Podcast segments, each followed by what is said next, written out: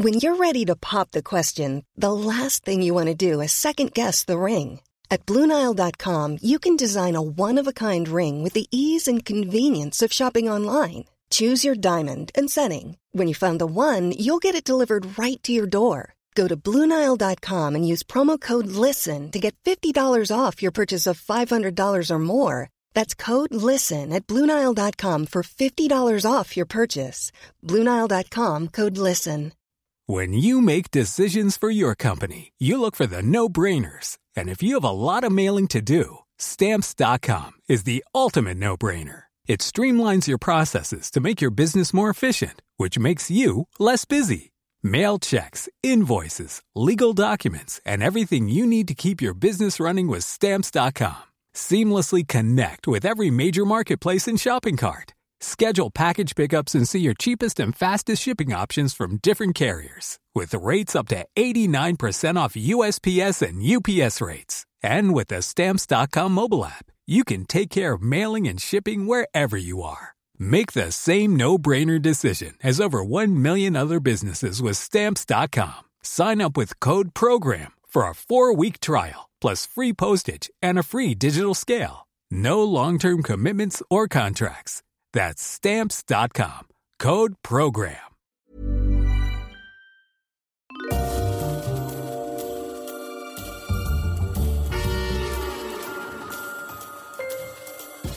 Ladies and gentlemen, welcome to Histories of the Unexpected, the show where we demonstrate that everything, simply everything you could possibly think of, has its own history, like fridges, humps, and get this, straight lines. Mm, that's a good one. Oh, I love that. Or drains, rains, and stains. Pains, cranes, and chilblains. In other words, Sam, it's all about the history of coldness. And if you will indulge me just a little, since we're in lockdown, this reminds me of a lovely little passage in Wind in the Willows, which, as those of you who listen to our Christmas time podcasts will know, is part of my reading my annual reading around Christmas, and there's an extract in it where the water rat and the mole return to Mole's burrow to find nothing in, and the rat hunts around the place to assemble a small feast, and then they hear carol singers knocking on the door, and it's the field mice.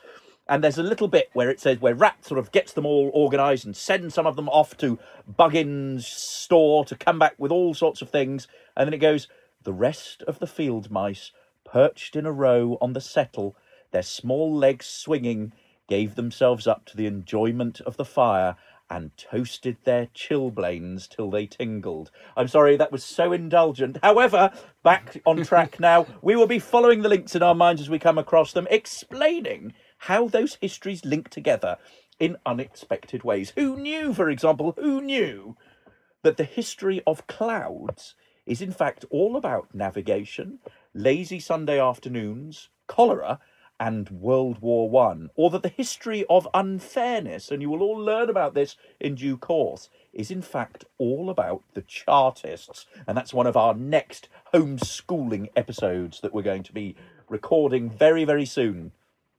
And and that the history of posture how, is everyone sitting down? Are you standing up? Are you reclining? Uh, that's all about the Roman social order. there you go. Um, so, out of all, James, that very lengthy but wonderful introduction, I want to do the history of straight lines and stains. Oh, uh, can we do? yes. Can we do stains next? That's brilliant. Do you mean stains, uh, sta- stains uh, where Ali G comes from, or do you Uh, mean uh, no, I don't. no, you mean other kind, right? The stains of um, uh, of of Bill Clinton.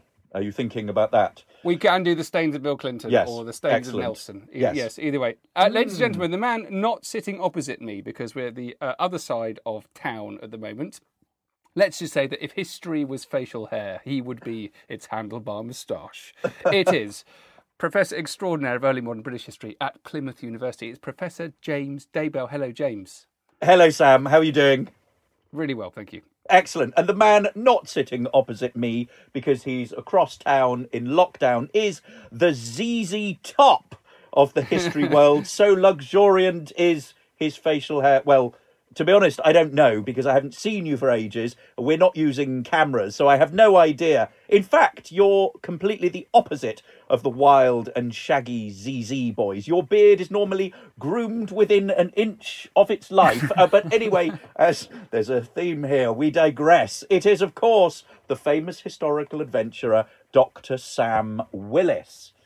Well, hello everyone. Um, hopefully you've worked it out. We are doing the history of beards today, and it's part of our um, Corona-inspired series. We've done the history of a variety of things which are kind of in the news or generally around and about the world nowadays more than they were before. So we have done the history of applause because everyone was cla- clapping for the NHS. We've done the history of balconies for everyone doing the amazing things they were doing on their balconies, um, and this is part of it because we are doing. Oh, we've done rainbows, haven't we, for the NHS? We um, this is the history of beards because uh, I do. I haven't seen James in person for some time. I do happen to know that he's grown, like many many people out there in the country, a fairly spectacular beard. In fact, I shall dedicate this episode to my dad, who's grown an absolute cracker. I have I have actually shaved my beard off now. I was getting so upset looking at myself uh, in Zoom meetings. Uh, I didn't switch myself off, and it was getting so itchy, and I just felt I was fondling it all the time. And also, it was peculiarly grey. I have barely a grey hair on my head, little around the temples, but this was it, it was almost predominantly grey and blonde and ginger. Um, so I found it sort of slightly, well, slightly vaguely offensive. Um, Yeah. and I, you know, and I, and I, and I refused. I'm glad I did it. Um, and now I'm, I'm never going to do it again. Um, no, you It's- found yourself offensive. Yeah. I, I Uh, regularly find myself offensive, particularly when looking in the, the mirror that is a zoom camera. This is also inspired by, I say inspired, we also wrote a chapter on beards for our brilliant book, Histories of the Unexpected How Everything Has a History. And of course, if you are bored and casting around l- after exciting books to read during lockdown, uh, I can re- recommend you nothing better uh, than Histories of the Unexpected, uh, available on our website, uh, signed, I think. Would, isn't that Yes. true, Sam? It is absolutely true. Absolutely true. Yes. So, um, beards. Let's. Um, I mean, revulsion of beards is an interesting place to start because my dad loves his beard. I love my dad's beard. My mum is repulsed by him now, which is a bit of a problem. Yeah, Um, I mean, I, I think be- yeah, uh, beards are beards are odd, aren't they? Um, Hmm. I, I've I some people look really good with beards, and and you know they're sort of real sort of hipsters. There are also those people um, who grow the most outlandish, artistic, spectacular beards. You know, you talked about the handlebar moustache, but I did a bit of googling today while I was trying to find a suitably funny. Um, uh, little snippet for my description of you and I googled the world's greatest beards. And if you do that, put that into Google, you come up with the most spectacular things. People who've grown the Olympic rings out of their beards. It's phenomenal. Absolutely phenomenal. Yeah. so, um, I mean, uh, beards in history. Then, how do we go about thinking about this and, and applying it to the past? Well, I was, I was. This was actually one of the most enjoyable chapters that I read for for our book, and I particularly enjoyed the work of a brilliant socio-cultural historian. I don't know how he'd how he'd um, describe himself, but a, a guy called Alun Withey, who's a postdoctoral uh, researcher at the University of Exeter. He's a BBC New Generation thinker, and he has a he has a real thing about the history of beards. And for him, he's coming at it from all sorts of ways. So he works on the history of medicine. So it's about medical humanities. It's about the beard and surgery. It's about the beard as a window for looking at medical advances, for looking at social and cultural norms. It's about the beard and masculinity. So the beard, then, like a lot of our topics, becomes this sort of lens for looking at all sorts of things. But I'll tell you, I was reading through our chapter again, and I thought it might be, uh, it might be a good thing just to read out our introduction because I was very proud of it. Love them or hate them, beards have a long and fascinating history. One that has seen them grow in and out of fashion at different times, in different locations, and always for different reasons. We, that you and me, are split on the beard front. Sam is an hirsute pogonophile. Yes, there is a word for loving beards, just as there is a word for fearing them pogonophobia. While James is generally baby smooth, at least when he can be bothered to shave the designer's stubble. Our choices are probably based on laziness, exhaustion, vanity, hipster fashion trends, and peer pressure. The wearing or not wearing of beards is nowadays a throwaway thing. In the past, however, the motivation for wearing a beard could be very different indeed and was often linked to significant historical events, which makes the beard unexpectedly interesting and seriously culturally important for those who study the past. And we can take it in all kinds of directions. We can have a look at how fashions of beard wearing and not beard wearing changed across history. We can link it to military conventions. We can think about soldiers wearing beards at particular periods and not. We can link it to religion and the Reformation. We can link it to medical anxieties around beards. We can link it to the Industrial Revolution and dust, which is in fact how we end the chapter. Um, so there are all sorts of ways of, of starting to think about it.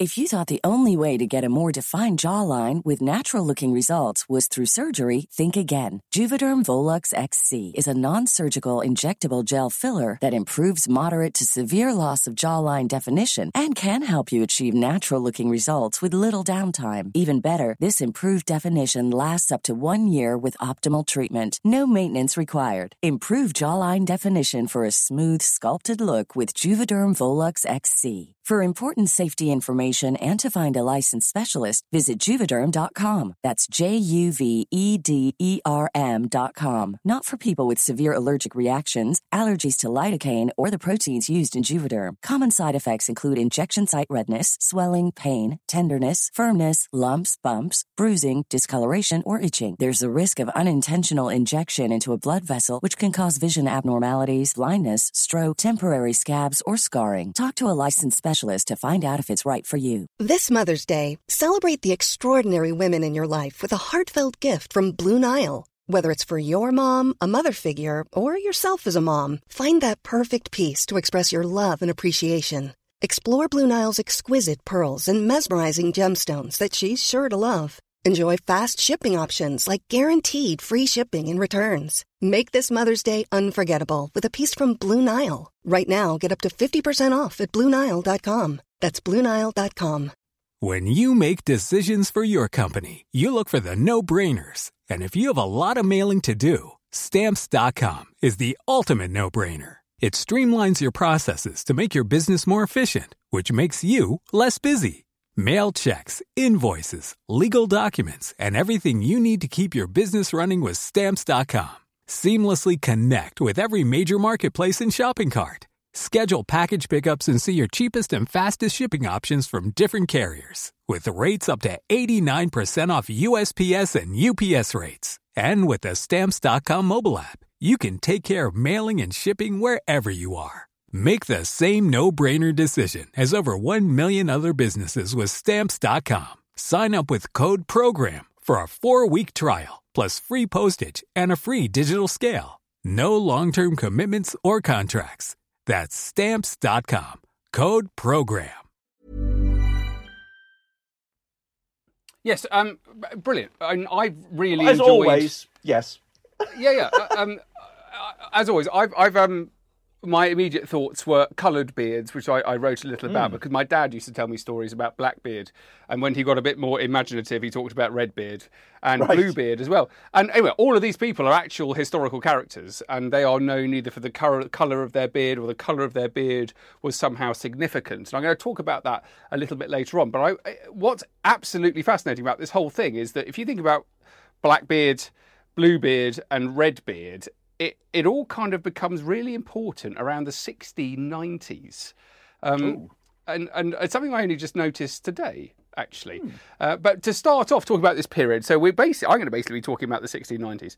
Um, and I thought I'd start by talking about Peter the Great, the Tsar of Russia, who was a a fascinating person and um, fairly wild in his tastes. Um, a fairly extreme person. Now, in the 1690s, he became obsessed with wanting to progress Russia. He wanted Russia to be as modern as France, as Britain. He went on a tour He went on a classic European tour. And he uh, spent some time in London. He actually stayed in the house of John Evelyn.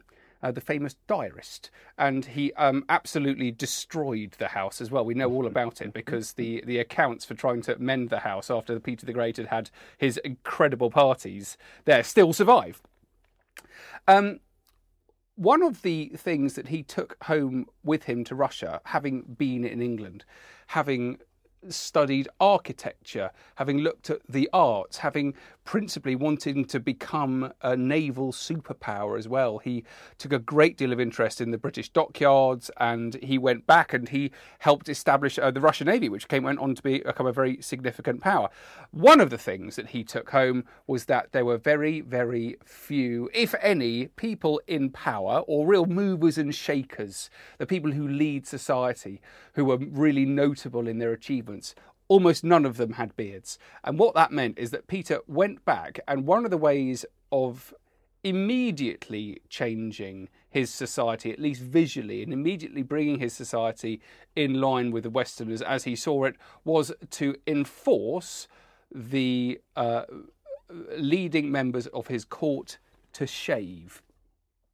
Um, and this is a little little extract from uh, the life of Peter the Great, published uh, around 1730.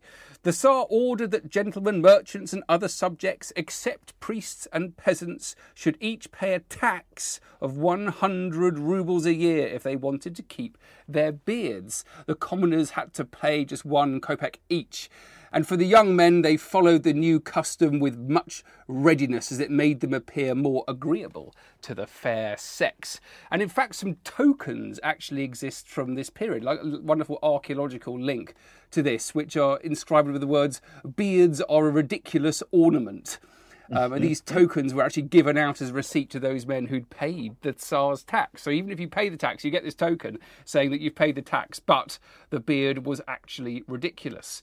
So in this sense, you've got an extraordinary tax on beard where beards become very undesirable indeed, and it's all to do with Peter the Great wanting his country to look like, physically, to look like the British. Amazing. That's fasc- absolutely fascinating. Uh, I love Peter the Great. He's one of my favourite characters. You talk about a character in history, one of my favourite historical figures. But this idea of, of of whether to wear a beard or not. I mean, what I want to talk about now is societies that have both rocked and knocked the beard.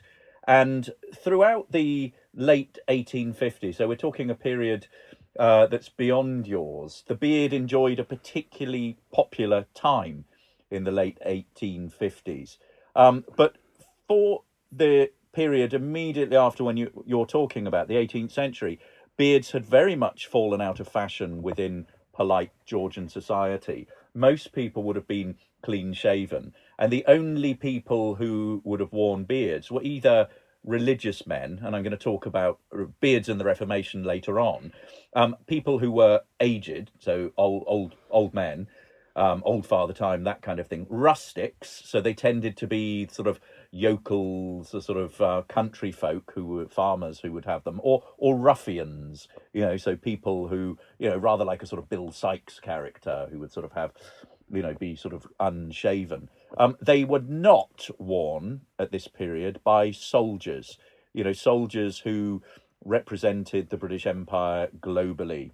Um, and they were the product of secular Victorian order and authority, vigour and youth, training and temperament. This is what soldiers were supposed to be.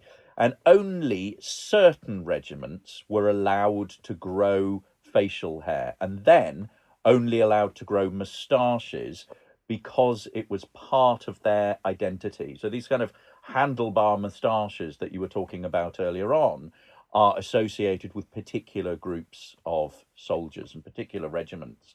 And members of Napoleon's mounted 10th Regiment of Hussars were, for example, known by their trademark side whiskers and moustaches.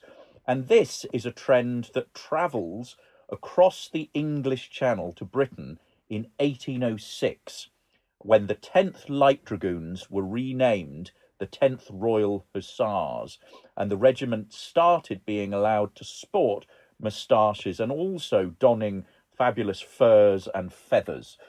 Um, these fashions in facial hair were soon followed by other British regiments, including regiments such as the Horse Guards and the Life Guards.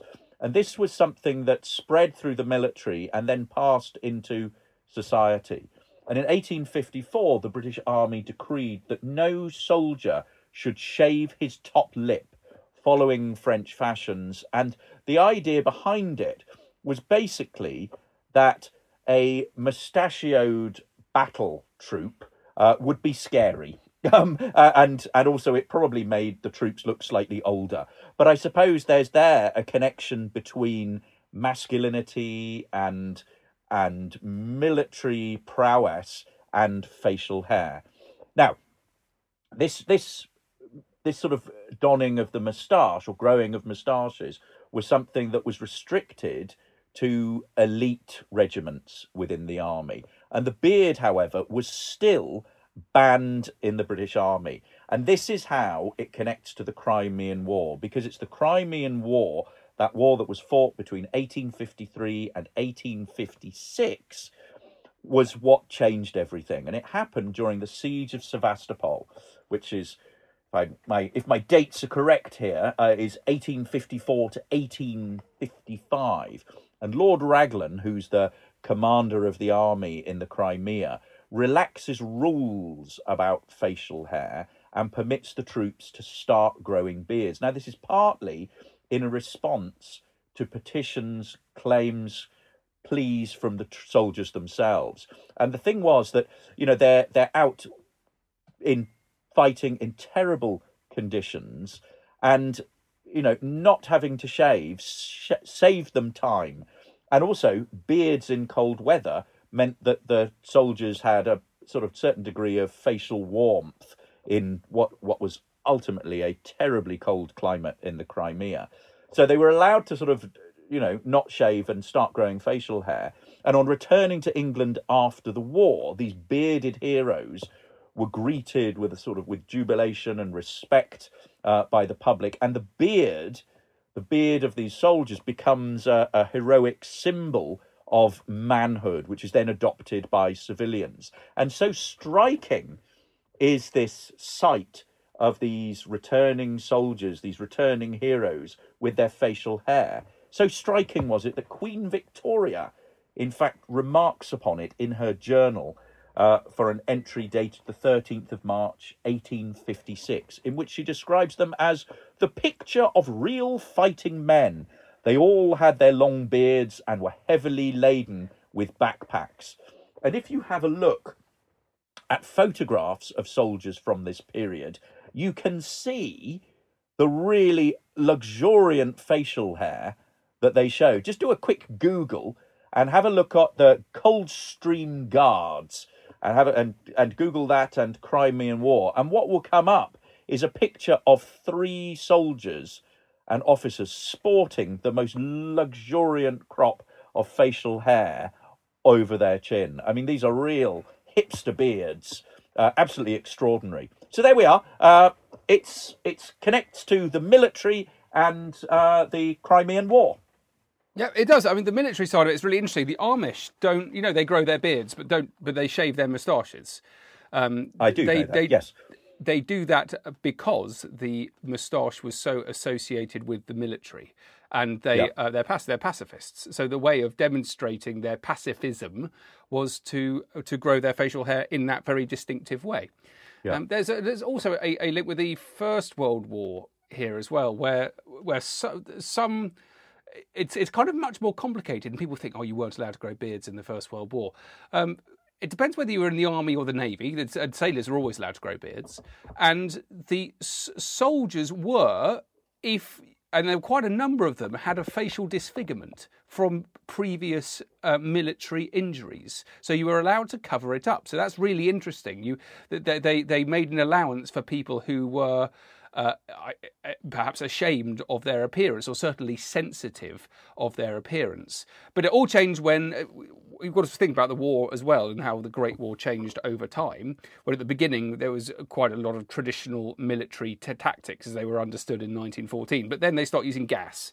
And Yeah. so by 1916, it all changes because the one thing you can't do with a beard is get a good seal on your face Yeah, with a gas mask.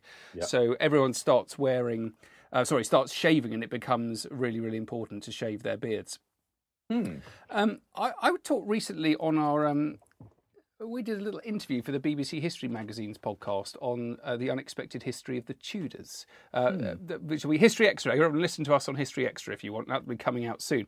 And um, I talked a bit about uh, um, piracy in the Tudor period, and I'd become into. I actually written an article on it, um, and I've been really interested in in the way that piracy changed.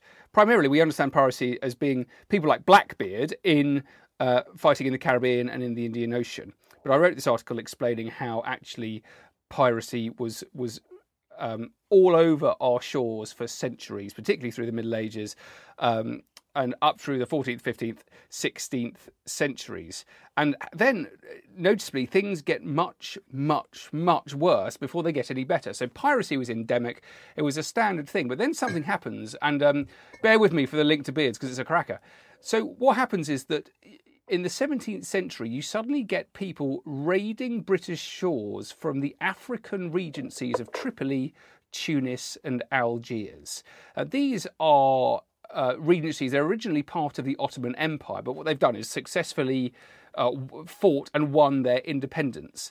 And they then survived through a mixture of trade, piracy, and slaving, and, and their economies primarily um, linked with slaving. So they weren't necessarily stealing goods from other people's ships. They were stealing people and they were taking them back to sell them as slaves. Um, we know that in the 1670s, Algiers in particular operated a particularly ruthless fleet. And it wasn't just Ottoman Turks who were captaining it. Um, there were loads of, of European renegade captains who, who worked with this fleet. Anyway, these European renegades know the coast of England, Wales, and Ireland like the back of their hands, and so they uh, whisper to their masters about the gold and the money available up up north. So they sail from Algiers up through the Bay of Biscay onto British, Irish, Cornish, Welsh coasts, and then they capture. Well, they basically raid coastal villages. They capture women, uh, children, haul them back to Algiers, and sell them as slaves. Between 1616 and 1642, some 7,000 English and Irish people were taken in this way. And in one single raid on Penzance alone in 1625, an entire congregation, they raided a church. They took everyone in the church 60 men, women, and children, and they were carted off back to Algiers. And uh, just six years later, 109 people were taken from the coastal village of Baltimore in Ireland. The link with beards is you've got to think about the appearance of the Ottomans. You've got to think about the appearance of the Turks. And uh, particularly those who are coming from Algiers. And it all links to the capture of Algiers in 1516. And it was captured by uh, two people, and they were both called Barbarossa. Which is brilliant. It's so confusing in the historical sources. What you've got is the elder brother, a guy called Baba Orush, he was known as. And the name of Baba Orush, it, it gradually turned into Barbarossa because it more or less sounds like that. Um, it certainly sounds like Barbarossa in Italian. And there's a lot of warfare between the Italians and the Ottoman Turks at the time. Anyway, he has a younger brother called Hayreddin. He's also called Barbarossa, who, luckily enough, he actually has got a red beard. And they capture Algiers in 1516, and then they annex it. Uh, it becomes annexed basically by the Ottoman Empire. And you have got a very, very distinctive culture that builds up in Algeria and builds up around the Ottomans and Ottoman Turks. And one of the most interesting ways of looking at this is to see how it translated sort of via the Europeans. So these Turks, as I said before, there are loads of renegade European captains living there. And there are also a lot of Europeans travelling um, into the, the, the Ottoman Empire, primarily via Venice, who they're doing most of their trade with. Which leads me, James, onto a chap um, called Edward Montagu. Uh, I've just realised I was at school with a guy called Edward Montague. It, it was, The was same it him? person. Are you talking about him? I'm not sure. I am literally talking about him. And Edward Montagu, he's very uh, a well known guy because of a portrait that's painted of him. He's the son of the British ambassador to the Ottoman Empire, and he's painted in 1775 when he's an, an older man. But he spent most of his life running away from everything. We know he ran away from school, we know he then ran away from his parents, he travelled widely, he lived in the Middle East, he then settled in Venice, this place which is a real culture clash between uh, the, the, the luxury of the East, the enigmatic East, and, and Western traders. And uh, he, if there's, you know the phrase turning Turk or going native? That was a phrase that became popular um, in the 19th century. And if there is a one example of someone who has done this, it is Edward Montagu. And the portrait is, is truly, truly fantastic. And what's fascinating about this guy, Edward Montagu, I've just noticed his middle name is Wortley, W O R T L E Y. What a brilliant, brilliant name. He is painted by Matthew William Peters. He painted in 1775. And um, have a look, his, his, his portrait to the National Portrait Gallery. It's my favourite museum, and it's a portrait that I go and see regularly if I'm ever up in London. His beard, it's been described by someone as writhing. it's the only way you can describe the scale of this man's beard. He's covered it in the most wonderful exotic silks uh, from the Ottoman Empire. So here is a European and he has essentially gone native, as they described it. One of the key distinguishing features is how he's grown his beard to look like an Ottoman Turk. So, when thinking about these Ottomans raiding, uh, raiding the coast of England in the 1690s, the best thing to do is to uh, to take a look at this guy's portrait, and that'll give you a sense of, of what they were seen to be like in the eyes of the Europeans. Now, um, He's the, the, he's the husband of Lady Mary Wortley Montagu, uh, the very famous letter writer who has all these uh, Turkish embassy letters uh, that you should all rush out and read. Mm. Mm. They're, they're, they're, tell me more about them. Where do we know? Where are they? Where are they kept? So they are in. Well, you are able, uh, by the uh, endeavours of scholars across the ages, to purchase them uh, in a Penguin edition. Um, so they're they're quite a well. She's quite a well known letter writer, and she's constantly writing. She's a, one of the early sort of female travel writers.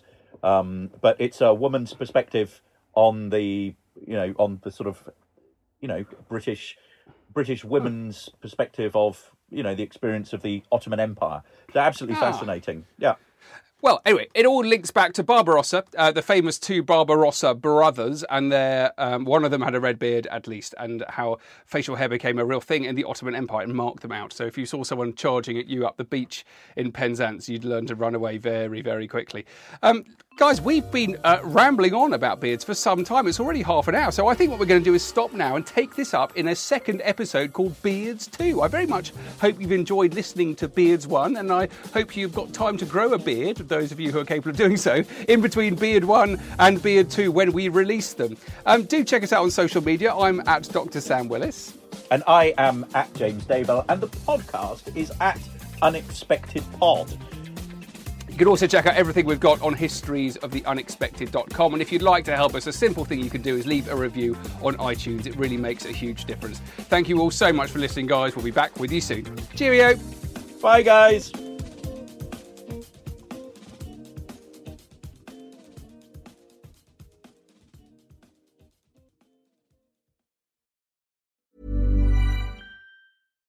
Deserves the best, and there's no better place to shop for Mother's Day than Whole Foods Market. They're your destination for unbeatable savings, from premium gifts to show-stopping flowers and irresistible desserts. Start by saving 33% with Prime on all body care and candles. Then get a 15-stem bunch of tulips for just $9.99 each with Prime. Round out Mom's menu with festive rosé, irresistible berry chantilly cake, and more special treats. Come celebrate Mother's Day at Whole Foods Market. A lot can happen in three years, like a chatbot may be your new best friend. But what won't change? Needing health insurance. United Healthcare Tri Term Medical Plans, underwritten by Golden Rule Insurance Company, offer flexible, budget friendly coverage that lasts nearly three years in some states. Learn more at uh1.com.